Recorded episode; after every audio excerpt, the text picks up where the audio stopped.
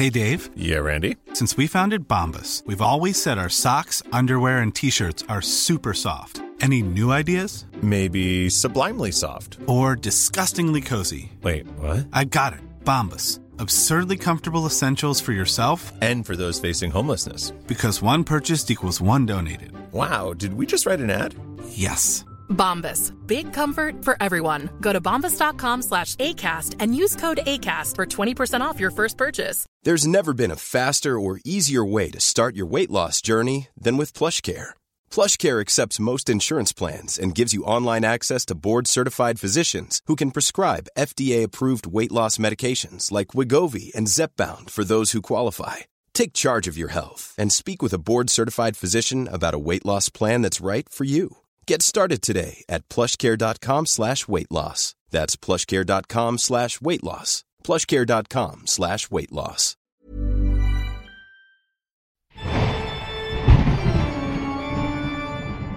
If you could travel back in time, where would you go? Welcome to Paranormal Activity with me, Yvette Fielding, and this week we're talking about time travelers.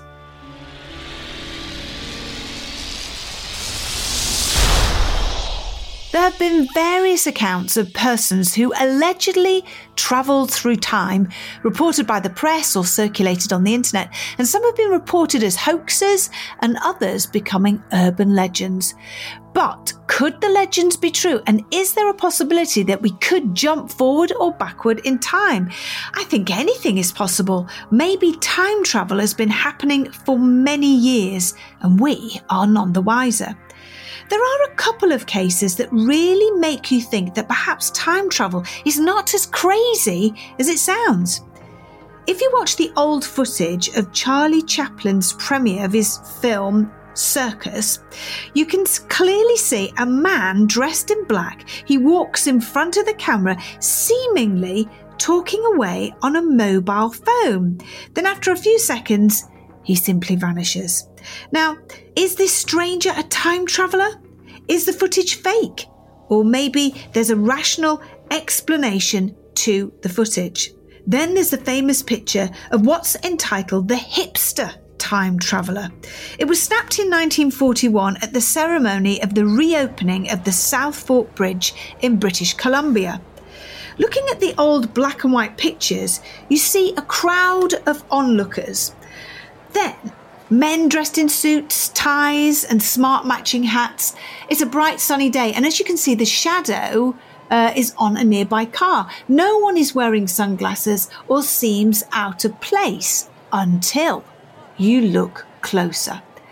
To the right of the picture, third person in, stands a young man wearing sunglasses, a t shirt with a big letter M on the front.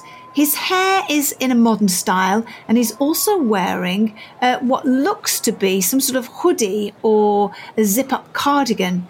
His clothes certainly don't match the era that the picture was taken in. Many people believe that this man is a time traveller, whilst others believe he was just a very modern chap who loved to dress in a modern way. Have a look and let me know what you think. And finally, the time surfer. The picture dates back 100 years and shows a group of people sitting on the side of a hill. If you look closely at the old picture, um, it won't take you a second to spot the man sat slightly off centre with what appears to be a pair of shorts, uh, like long shorts just above the knee, and a t shirt. And this is the best bit his hair is long for that period of time. Um, it just doesn't make any sense. And when I looked at this picture, it I, I got shivers. I really did. I thought that is really weird. Either it's a really good hoax something crazy's going on there. So that is just type in on your um, your Google search time surfer and have a look at that picture and let me know what you think of that. Are time slips a form of time travel? When people report slipping into a different time period, they may only see a place momentarily as it looked, say, 50 years earlier. But could this be a way through to another time, another dimension? There are so many strange and peculiar accounts of time slips, and in some haunted locations, there seems to be parts of a building that can and has sent people to a different time period. Sadly, I've yet to experience this phenomena, but there's still time yet. Bold Street in Liverpool is one such place where quite a few people have been transported back in time. One such case involves an off duty police officer called Frank. It was in 1996 and he was on a shopping trip with his wife Carol, and Frank had the most peculiar experience. The couple decided to split up at the train station. Carol went to Dillons bookshop, and Frank wanted to buy a CD from a music shop in Ranelagh Street. After 12 minutes, Frank was walking along a road that leads to Bold Street with the intention of meeting Carol.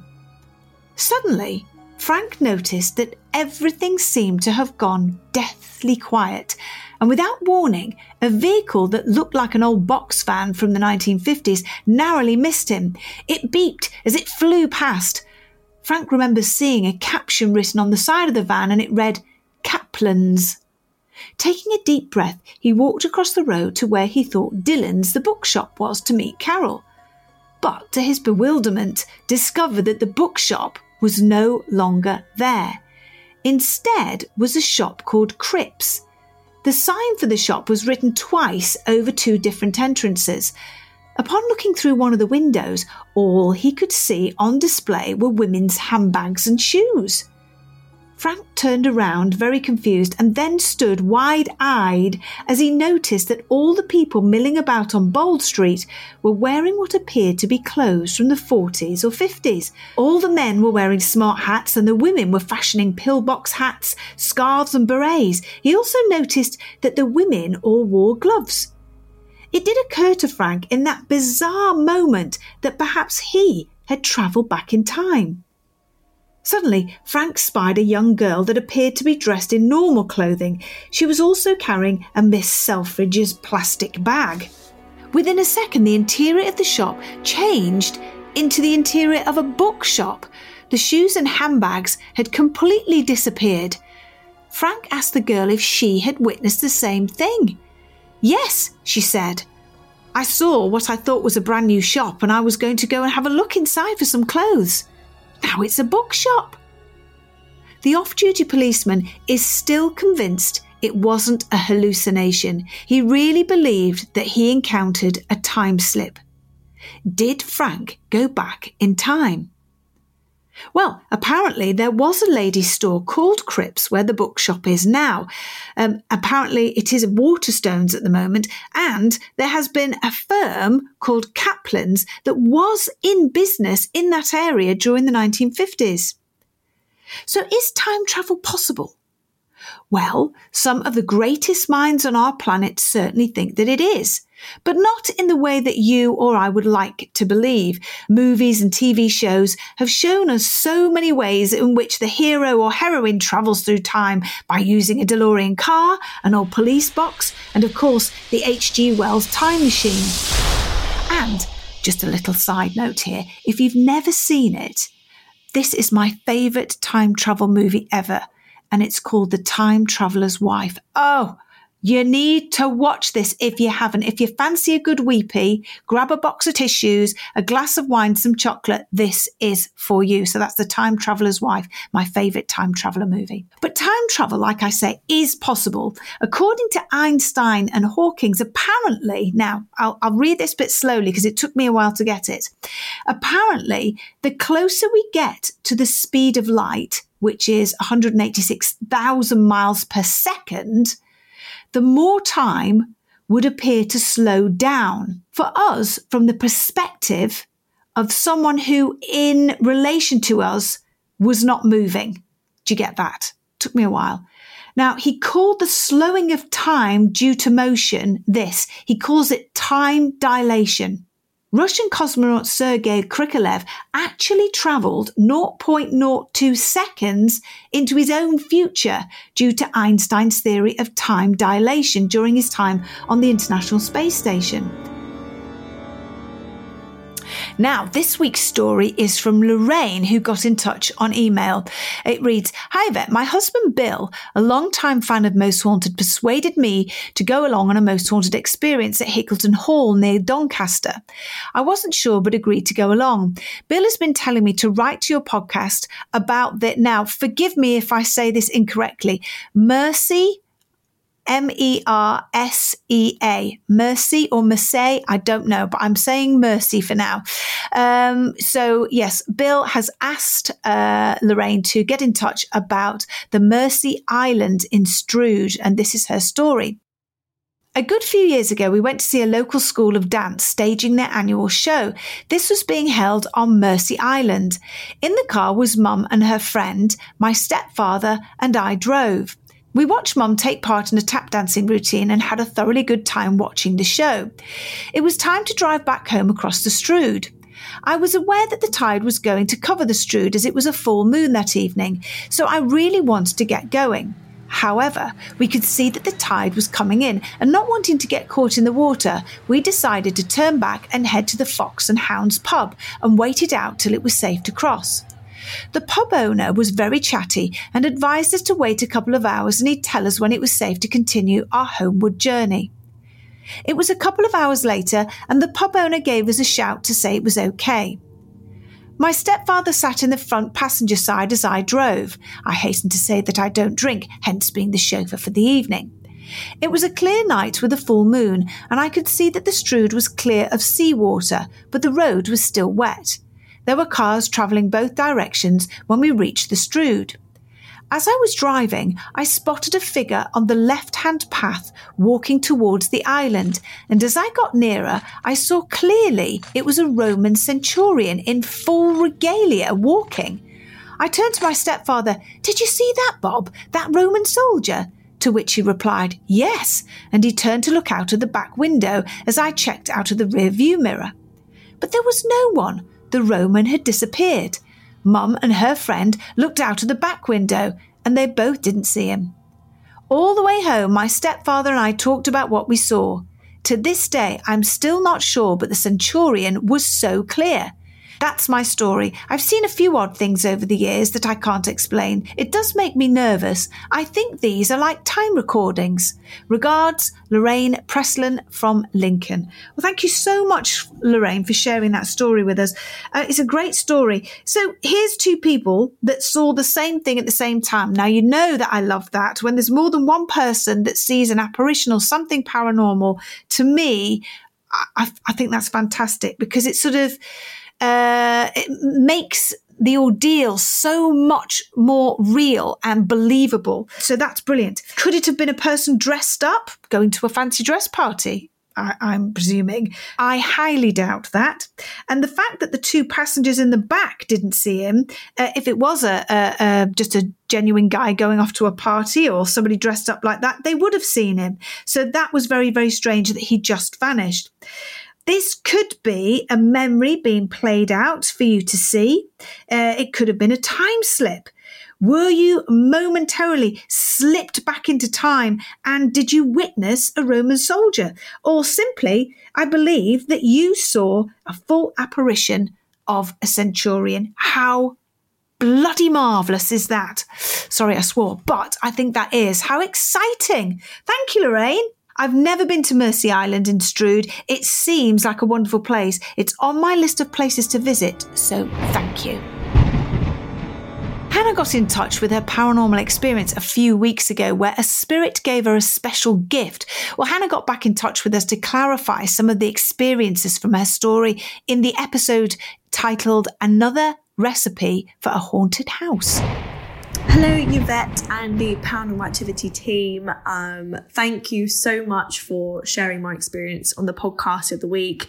Um, really bizarre to hear myself on your podcast and can, I had to double take um, my voice. I'm thinking, oh my gosh! So thank you so much for um, for allowing me to share that with you and um, with like-minded people on the podcast. It's really nice to hear. Um, I just want to get back in contact um, just to clarify a few things. So with the White Rose and the connection there. So uh, I spoke to my mom and she said it was her that put the white roses in my bedroom. It purely, she said it was for the aesthetics of my bedroom at the time. Um, clearly, I can't decorate my own room. And um, so she put them in there, but it happened to be such a coincidence, or, or maybe not. Maybe it was running parallel with the spirit world. I don't know. You know, this old man spirit had given me a white rose to say thank you, and my mum happened to put a white rose in my uh, my flower pot. I still think there must be a connection there. Um, you know, how could you possibly put the two and two together and not get four? But what I forgot to mention at the time as well of me being in the flat with my parents and having my really bizarre dreams. At the time of seeing my psychic lady, and I said, I'm having these dreams, etc., etc. And my psychic lady said, Oh, well, you you actually have a lady who comes and visits you at night time and she sits by your bed and watches you and watches over you. Um, and she's putting lavender on your pillow. I'm thinking, right, okay. um, she described this lady. Um, I didn't recognize the description at all, wasn't sure. Um, and said, you know, this lady is part of your family. You know, I think she would have some abilities, you know, to communicate with the spirit world or something like that. And I'm thinking, oh God, I don't know who that is. So again, I went back to my mum and said, oh, this is what my um, psychic healer had said about this lady and, you know, um, described her. And my mum said, no, that, and mum believes she was talking about, here we go, my mum's mum's mum. So my nana's mum. And she would sit and read tea leaves to the kids. um, which was just so unbelievable at the time there, that my psychic lady picked up on that.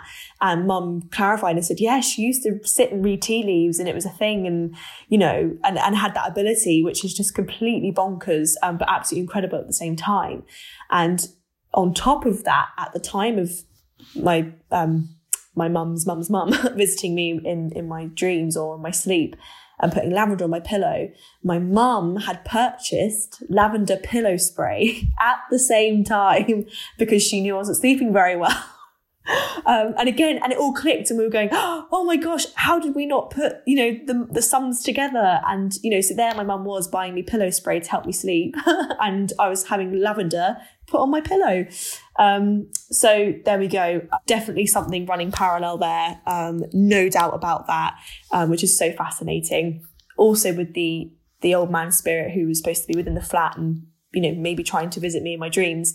Um, Mum also did say that she did feel a male spirit when we first moved in, and she thought she actually saw a male, an old man. Um, she was just, I think, doing something in the flat one day, looked up and happened to see something and looked back and it was gone. But again, she didn't say anything at the time um, because she thought, oh, I don't know, I'll just, you know, sweep that under the carpet. But again, you know, that there's both of us. Um, having an experience there. Um, not sure about my dad.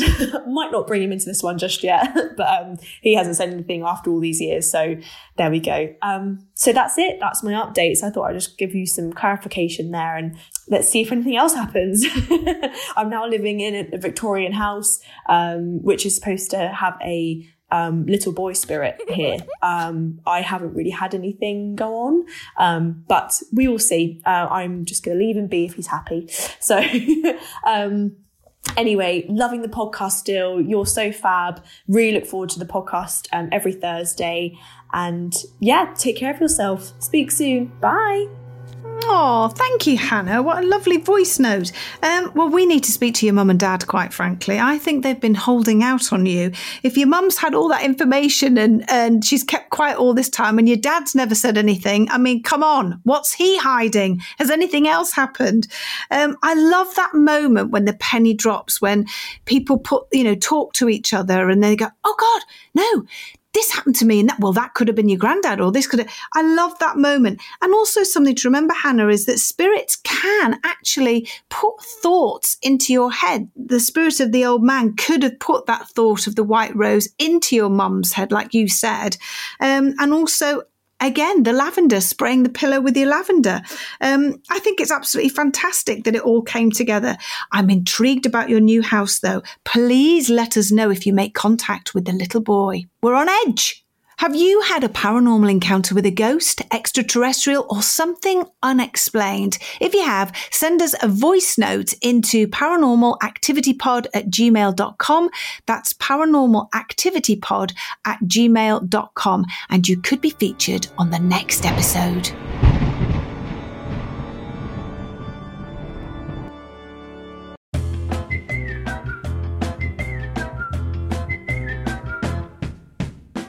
Hello, sorry to interrupt your podcast. We didn't do that. It's just been magically done for us. We do a podcast, which I think you might like if you like this podcast. Our podcast is called The A to Z of Men with me, Chris Brooks. And me, Scott Robinson. And what's the podcast about, Scott? I mean, what we're doing really is giving you an insight, a delve into the male mind. We're going through the alphabet letter by letter. I submit a word, Chris submits a word and we battle it out to see what word goes into the A to Z of men. And you can get us wherever you get your podcast from. Just search for the A to Z of men.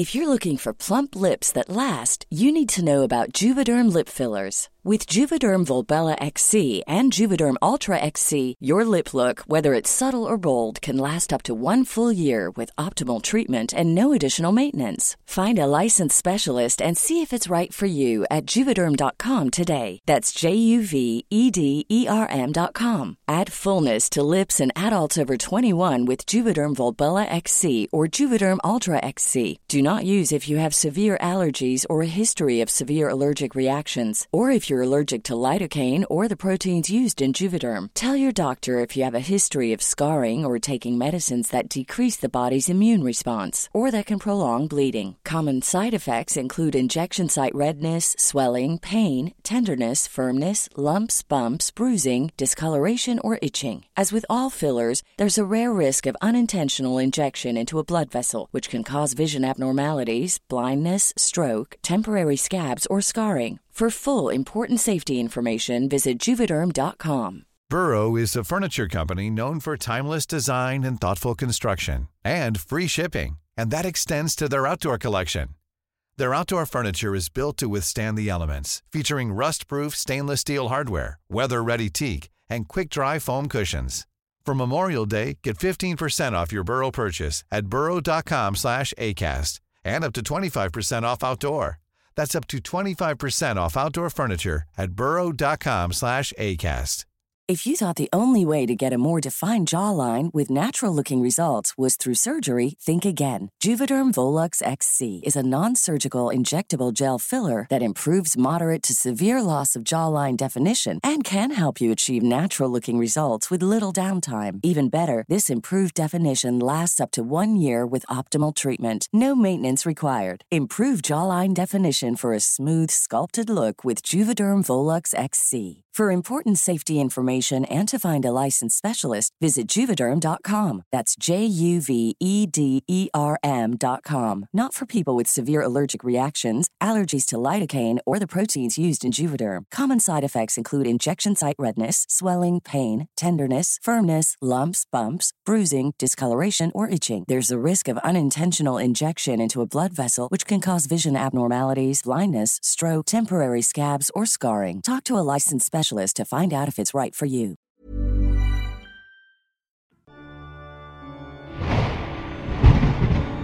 Now, I'm always excited when I have a. Uh, I was about to say I'm always excited when I have a ghost on the show. That would be good, wouldn't it? Uh, I'm always excited when my husband joins me uh, to discuss all things paranormal. And so am I. Thank you very much for having me Oh, again. no, it's lovely. We had a good chat, didn't we, when we were talking about ghost ships? But this time uh, we're talking about um, time travel. And this is the reason why I've asked you to come on is because this is something that really fascinates you. And I, I don't mean to embarrass you, but you'll run up to me in the kitchen and you go, oh, Have you seen this picture? Or have you heard of this story? And then you'll You'll go on a bit, won't you? Bless you. I do Tell- tend to go on a bit. Yeah. telling me these stories and showing me these pictures. So I just thought you would be the perfect person to come on and let's just chat about time travel and some of the most fascinating pictures. Now, I want to go back to, um, I think it was the first picture that I spoke about, or one of the first pictures that I spoke about today, which is, I think it's just called the hippie picture or the hippie time traveler.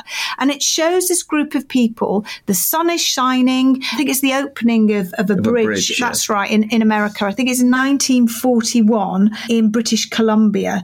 Um, and as you look at the picture, I know people are going to be going online now and having a look at it. If you can, whilst listening to the podcast, please do, because there are rows of people.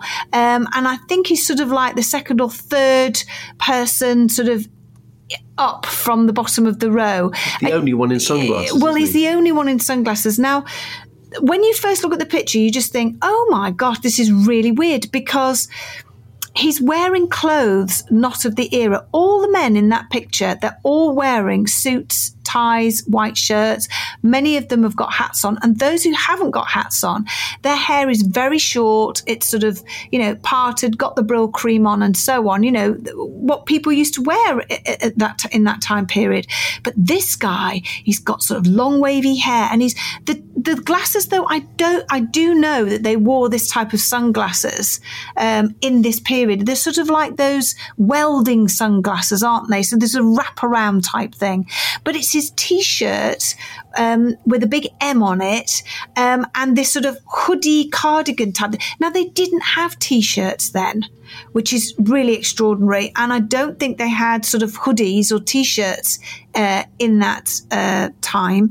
Now, a lot of people say, "Oh, he was just a guy that liked to dress in a funky way for the time." Would you agree, Carl? What do you think? Um, I mean, this is one of the most sort of famous time travel pictures, isn't it? I think with the glasses, you're very right. Uh, there were glasses similar of the period, but then Yeah. again, if this guy's a time traveller, could he not have bought those glasses f- earlier that day in that period? So they could be of the Yeah. of the time. Now, I'm, I'm just stopping you there. First things first, I've not actually said whether I actually believe in time travel, and I've not asked you. So I'm going to ask you first and put you on the spot. Do you believe in time travel? I.e., I'm talking about the full somebody walking into some sort of contraption and being able to go forward or backward in time. It's a very difficult thing because time travel is a real thing. Every time we look into the stars, it's we're looking at things in the past. You look, you, we can still see planets here on Earth Mm. that are hundreds and hundreds of millions and millions of miles away that don't exist anymore. They've they've exploded. They, they've Mm. died, and yet we're still seeing them. So we are looking at them in the past. Now, if you reverse that, and you had a telescope on that planet looking at the Earth, you'd still be seeing dinosaurs. So, so you because light hasn't hit us, you'll be looking in the past. So that is a certain time travel. Physical time travel is a whole new can of worms, I guess. There are so many stories out there that this has happened, and they fascinate me. Some defy belief. Quite often, they're debunked. I hate the word debunked. Um, I, I prefer the term investigated. But there are so many unanswered questions with so many of them. This one in particular, you look at this photograph, and those people at home hopefully will be, be looking at this photograph. Um, this particular photograph interests me because there is another time traveling story attached to this photograph. But to look at what we're talking to, the, the, the, the bridge opening time traveler, as a lot of people call it, when I look at the size of his head to everyone else's in this picture, now we've got the picture here, haven't we? Hmm.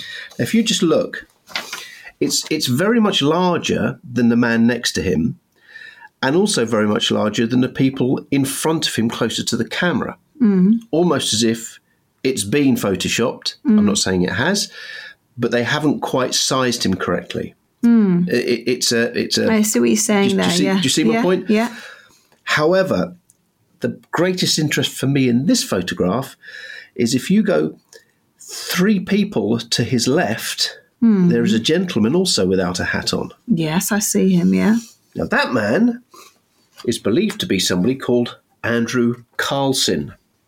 Right. And this is a more modern time traveling story. Hmm. Andrew Carlson was a man who was arrested in 2003 in Wall Street. He turned in two weeks, this man turned $800 into $350 million in just two weeks on the, on the stock market. Hmm. And people got very interested in that because they thought he must be insider trading. So he was arrested. When he was arrested, he insisted that he was a time traveler from 2256. Uh, and he, he was arrested, obviously, by the, the, the FBI. And he was the person supposedly who gave the whereabouts of Osama bin Laden. And he also gave them the cure for AIDS. Now, this is this is what he said. Okay. Strangely enough, when he was arrested, a mysterious benefactor who no one has the name of gave, out of the blue, gave a one million pound bail to get him out of prison, and he vanished. So he's never been seen since. Bearing in mind he was arrested in 2003, and it was only two weeks prior to that that he made all this money, that when they investigated him as a person, his name is Andrew Carlson, nothing uh, exists of, of him prior to December 2002. He does not exist. This man does not exist. He told them that he was in this picture and that is him, three people to the left of the one everyone looks at with the sunglasses. Now, I've got a picture of Andrew Carlssin. Oh my God. And that's the FBI have taken a picture That's of. the FBI picture. And you tell me if they're not similar people. They are the same. That's just weird. Unless it's a really good doctored picture. The whole picture, the whole photograph would have to be doctored, but it would have to be doctored twice for this man to have been in it and for that not to have come out until 2003. How bizarre! That's really blown my mind. How weird, weird is that? Now, this this man, uh, this Carlssin, if it's true Hmm.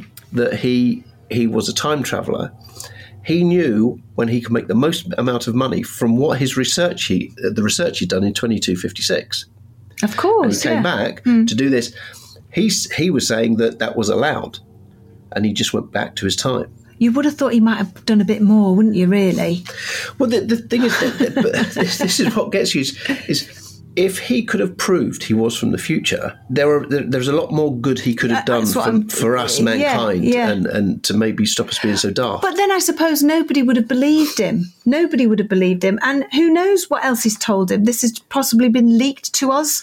Just a little, a little tiny bit of information we've been given. But how extraordinary! I love that case. But but also these are the things with with, with, with, with with time travel is he could have proved it because he could have said since I'm from 30 35 years into the future or actually in those times it was almost 50 years into the future well it was over 50 years into the future uh, from when he was uh, arrested he could have given dates later that year of things that would happen because Yeah. he would have known about it if he said oh um, this is going to happen in, in, in December and this is going to happen in Mm. 2004 then the, there would have been proof so But then why he did that. He maybe- could have written it down. But then maybe it's a bit, you know, it's back to the future, isn't it? It's that you don't want to change too many things that are meant to happen because if you change them, that has a knock on effect as well.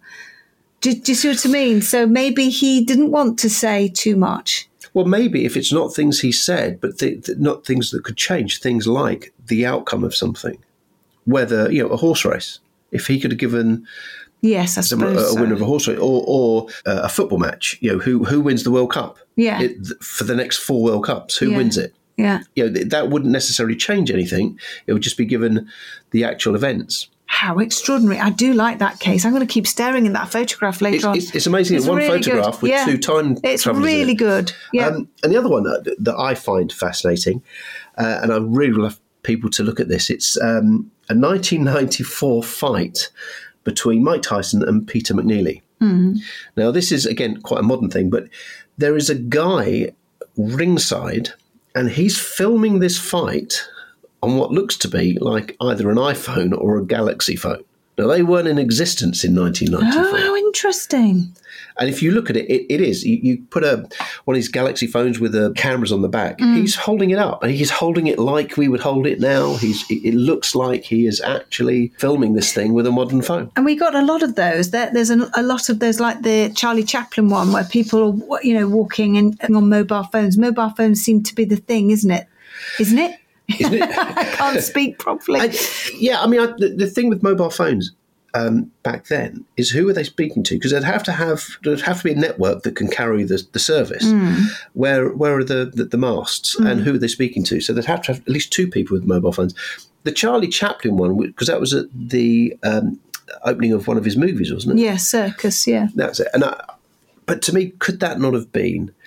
You know, they, they had those those uh, hearing aids, you know, the, The ear horns, trumpets, yeah. the ear trumpets. So they could have had a small one Yes. because when they went out, they wouldn't have necessarily carried a big one. They'd have had a smaller. Mm. Well, maybe there's that. And I know they're talking, but maybe they're talking.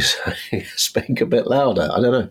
Who knows? But it just looks really It's weird. fascinating. It, it, absolutely. And I want it to be real. I want it to be true. I'd love the fact that because there's this whole thing that time people say time travel isn't possible because if it was, somebody would have come back from the future. How do we know they're not?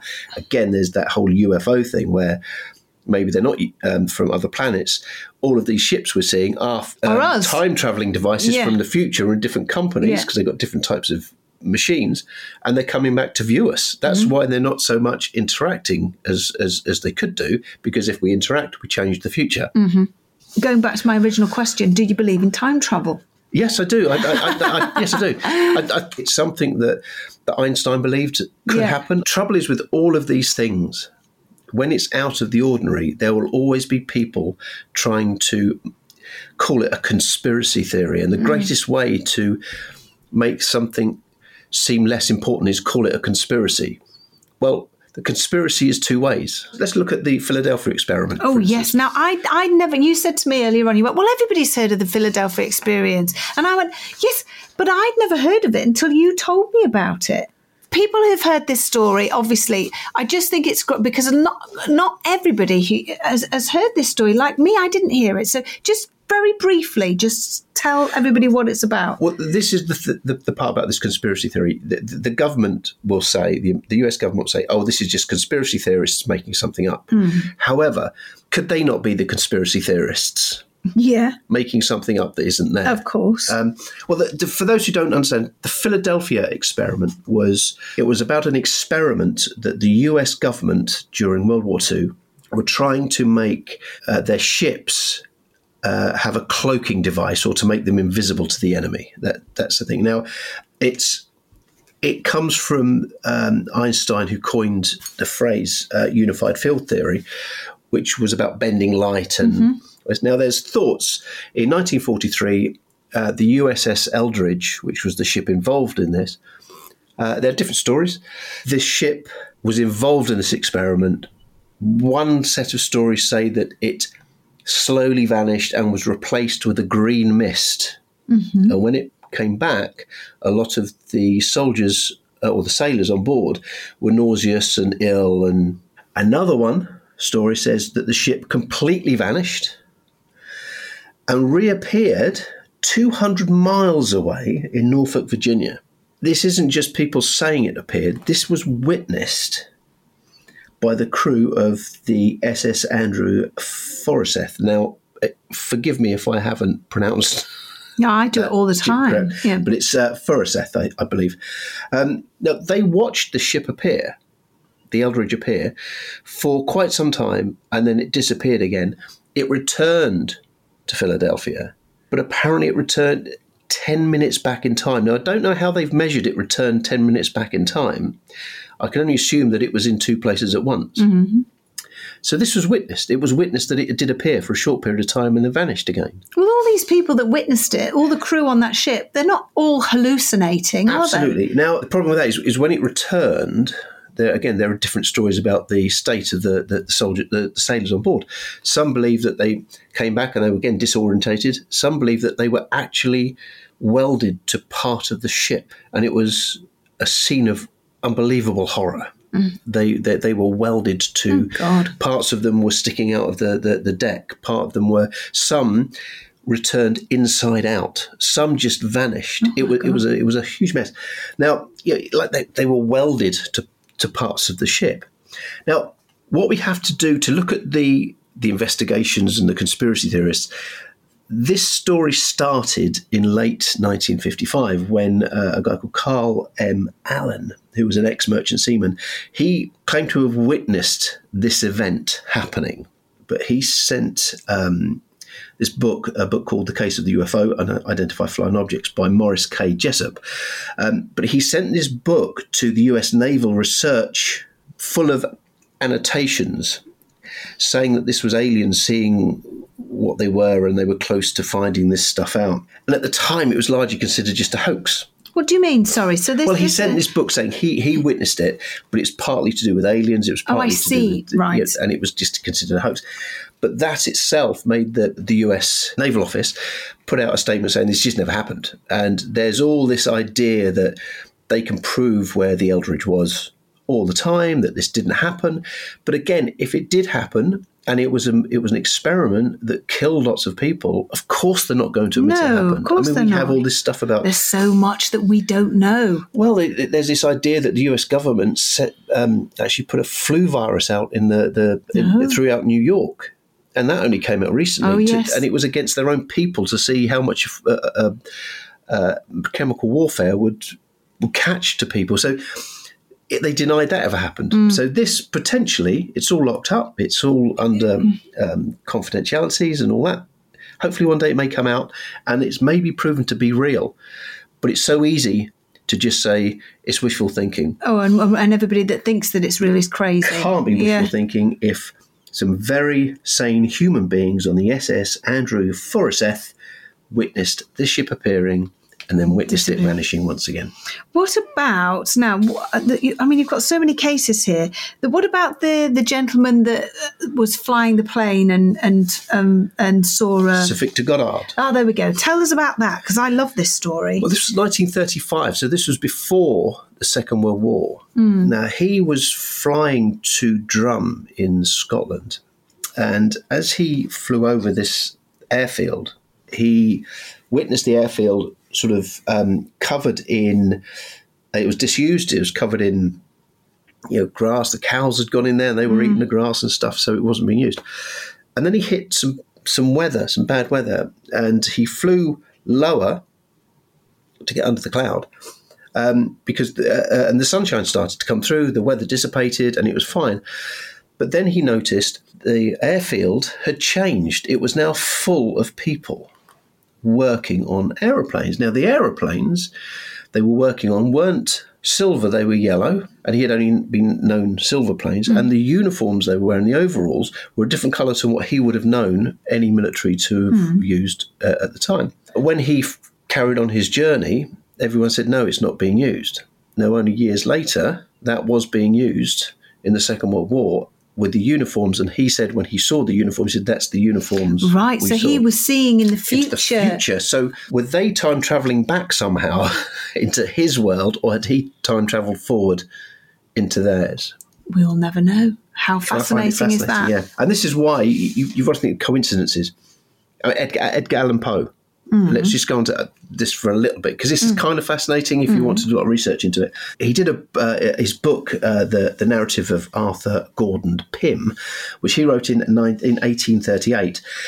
Uh, was about a ship being stranded, and these people uh, ran out of food, so they drew lots, which happened a lot in those days Mm. of who to kill on the ship to eat. As you do. As, well, Yeah. you know, people had to survive. Yeah. They drew lots, and the lad who was the loser was a guy called Richard Parker. Uh, he was dispatched and consumed. Now, 46 years later, in 1884, a ship actually, bear in mind this was a fictional story. I was going to say it's a story that. yeah, Yeah. this was a fictional story from Edgar Allan Poe. A ship was sinking, with the only exception this was a yacht, not so much a, a, a, a big ship. They had to make the same call on that ship because they had no food. The boy that lost this, uh, the toss, as it were, was also called Richard Parker, and he was eaten. Now, isn't that That's that's a a strange weird- thing? that's Same a- scenario, forty yeah. six years Weird. again, he he he uh, he penned uh, the Businessman in 1840, uh, where he writes about a man who injured his head as a child, and he damaged his frontal lobe, and it changed who he was and and all this. Now, Poe seemed to have some intricate detail of the effects of this type of injury. Which were not to be understood until 1848.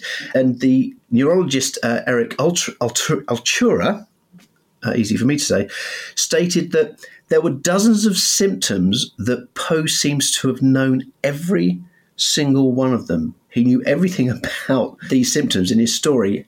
Everything we know and everything we have learned, it's so exact, it's just weird. It's like he had a time machine. Did Edgar Allan Poe go in a time machine? But you've got to think that he wouldn't. He wasn't a doctor. He wasn't a medical man. He wouldn't have known. He But couldn't may- have made could, it up. Could he have dreamed it? Could I mean, from a paranormal point Yeah. of view, could there be a sort of I don't know, a sort of merge of maybe the spirit world sort of putting information into people's heads, which which, which we know is possible. And who says you can't time travel in your dream? Exactly. Where do we go sometimes when we're asleep? Where does our conscious mind go? Well, the last thing with Ed- Edgar Allan Poe, there is someone, there's a mysterious person that uh, some believe looks like Edgar Allan Poe who leaves a rose on his grave every single year, but no one's ever managed to talk to him. Oh, dun dun dun. What, Love what, it. what about Rudolph Fentz, Go on. I love this story. which is my favourite one of all? Yes, and this is the one that you rushed into the kitchen to tell me about. But since then, there's been more information come out about this story. So go on, start from the beginning. Yeah, th- th- this um, to give a very basic, uh, quick uh, background. Uh, in 1950, uh, Times Square, this gentleman appeared out of nowhere in Victorian clothes. He looked confused. Um, he looked scared. He didn't know his surroundings. Uh, walked straight in front of a taxi and, and unfortunately got ran over and was killed instantly. When they looked upon his person, they found a business card. They found uh, a clothing receipt. I mean, his clothes were Victorian. They weren't very old, and they were quite immaculate. So they were good clothes. A New York police officer, a police captain, I should say, uh, Hubert Rihm, took on this case. Now he followed all of these um, the pieces of evidence he got. He went to the house where the business card was. There was no one living there.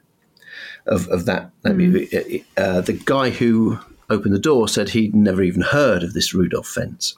The the cleaning receipt for his, his clothes, nothing was there anymore. The place where his clothes were made did not exist anymore. They were shut down in the late 1800s. So they did exist, but They were shut. did exist Mm. once. Every mm. single one of these places existed, mm. but they were now out of business. Mm. This kind of went on and on and on because they couldn't believe that this man could have appeared from nowhere. They looked back into his past and they found someone in the past with the same name who vanished in 1876 and was never seen again. Hmm. A Rudolph Fentz, mm-hmm. Dressed in a similar fashion. His family said he vanished. Now, that fascinated me because obviously the police were involved. There's all this evidence, and then this huge thing came, came to hmm. me like a bolt out of the blue from yourself, Yeah, sorry saying, about that. "Oh, it's all being made to look rubbish." Shall I say what it is?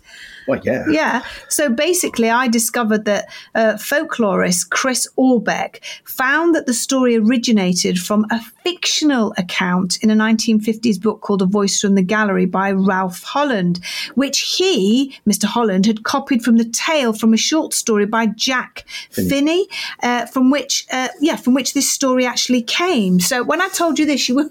You look like you'd lost your toy. Well, this well, this came in 1951, and it was uh, the, the short story talking about was called "I'm Scared."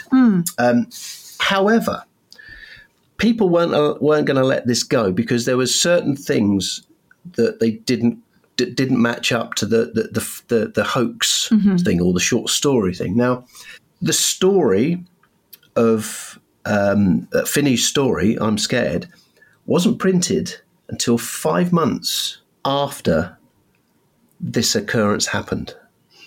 so after his he died, Yes, so so was not the story made from the actuality, actua- not the other way around. right. Now, uh, a lot of researchers have done so much uh, research and have found the a real Rudolph Fentz with proof of his disappearance in that same year.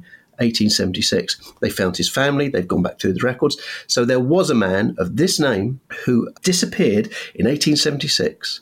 And there is a story. The actual story does appear in a newspaper. It's the Berlin News Archive.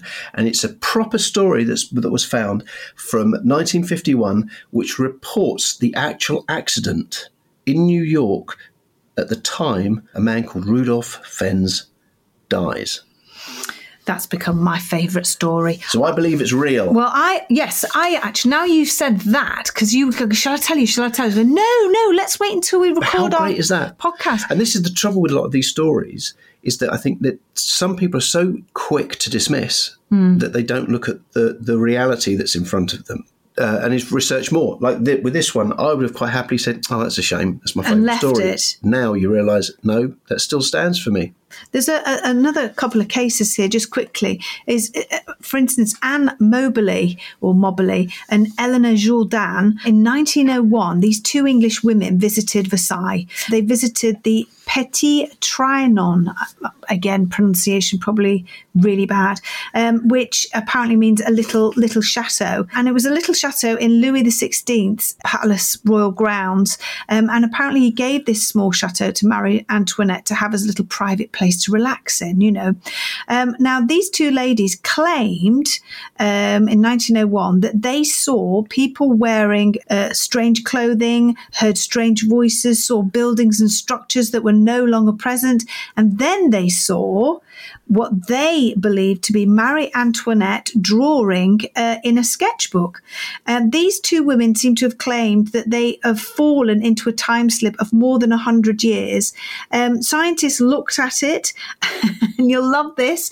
They came up with the fact that it was a joint delusion. I hate that. How is it a joint delusion? Because scientists don't want to admit that this could possibly be real. They have to come up with something, a joint delusion. Joint delusion. Do you know what? And that what what makes you realize how stupid that is is Mm. that would never be put forward as uh, as evidence in a murder trial. A joint delusion. A joint delu- So delusion. so you just you have to take that with a complete pinch of salt. Of course you do. Scientists, a lot of them are too afraid to admit what it could possibly be. Now these two ladies were were, were professors at Oxford. Oh, right. I didn't And I- know that. Yeah, and, and that's one of the things. Not that they should be taken any more seriously than No, anyone but- else, but they- but they- these academics Yeah. have a lot to lose. Yeah, yeah, of course. credibility wise. Yes, yeah. Um, now they they did actually. If anyone wants to get a, a copy of it, they published this in a book called um, An Adventure. Now, originally the book was published under, I think they gave them pseudonyms or something. Oh, did to, they? To, to, they didn't want to be associated with the book. Right. But I think now you can get the book with their proper names, Right. which is um, Eleanor Jourdain, as you mentioned, or Anne Mobley, Mobley. hmm Um, but that stands as, as one of um, the most accurate depictions because the way they described everything was correct, historically correct, and they potentially wouldn't have known that. No. And it only vanished when the apparently one of the guides walked towards them. That's when everyone vanished. How fascinating. Why not? Why can't we? Why, why can't this happen? I, I think it can definitely. And what about just something that I first looked when we started doing Most Haunted was there was a story we, we, I didn't even know there was a, a thing called a time slip. And I remember um, talking uh, to yourself about all these cases. And one of the things that I well I first heard was about this uh, couple. They were on a holiday in France, weren't they? And they were driving along, and um, I think they were sort of it was getting dark, and that they sort of weren't able to get back to where they needed to be. So they needed to uh, find a, a place to stay, a B&B. Anyway, they found this B&B down the end of a, a- long um, uh, road and they went in and they remember saying, gosh, this is a bit strange because it's sort of very, very old fashioned. It was very 1940s, wasn't Yeah. it? The table was laid out and, um, you know, in, uh, the, the wallpaper, everything about it was, was very 1940s. Um, they met the, the husband and the wife who welcomed them. Again, they were dressed, their hairstyles were in 1940. They stayed in the hotel, they stayed in the bedroom. Again, all the old decor was there. They got up in the morning, they had breakfast, talked to this couple. And then as they were leaving, they went back into the nearest village or something and, and they were speaking to somebody. They said, Oh, where have you, you know, where did you stay last night? And they said, We stayed in this lovely um, little hotel. It's just up that road there. And they said, There's no hotel up there. I said, Well, there is because we stayed there.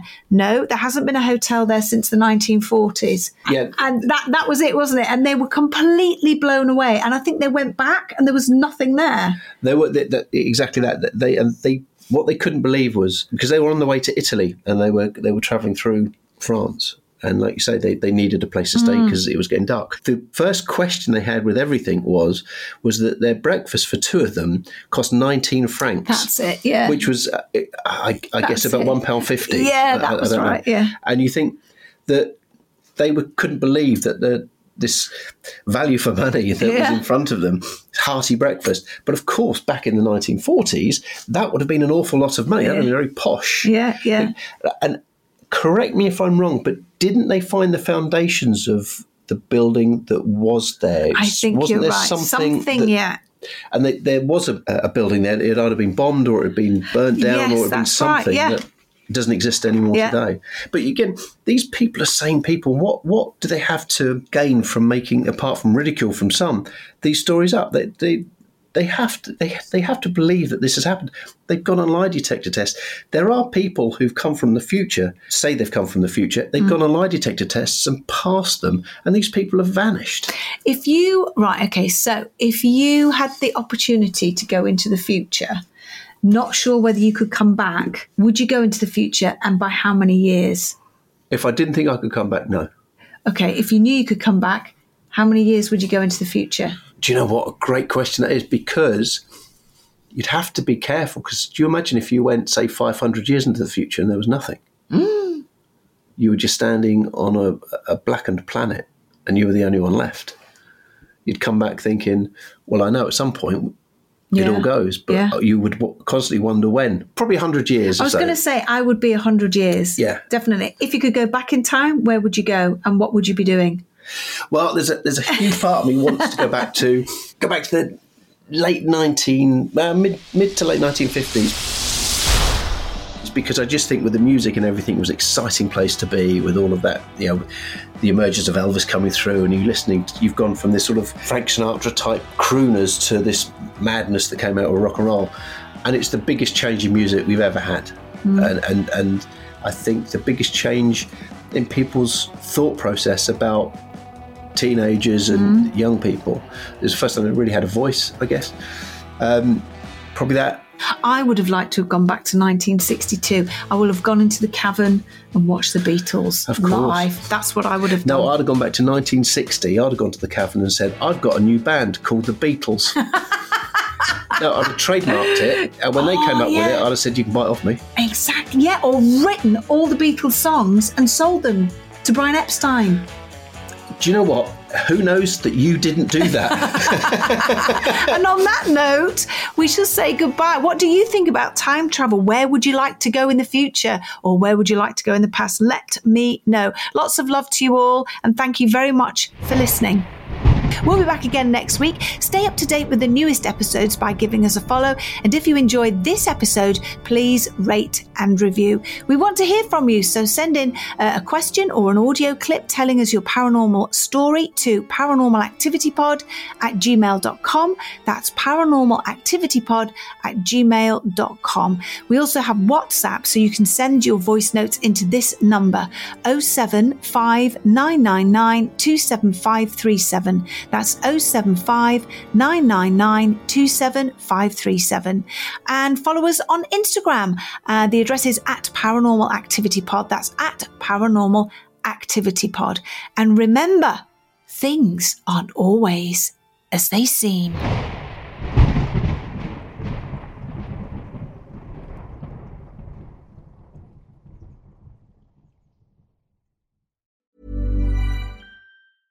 A lot can happen in the next three years. Like a chatbot may be your new best friend. But what won't change? Needing health insurance. United Healthcare Tri Term Medical Plans are available for these changing times.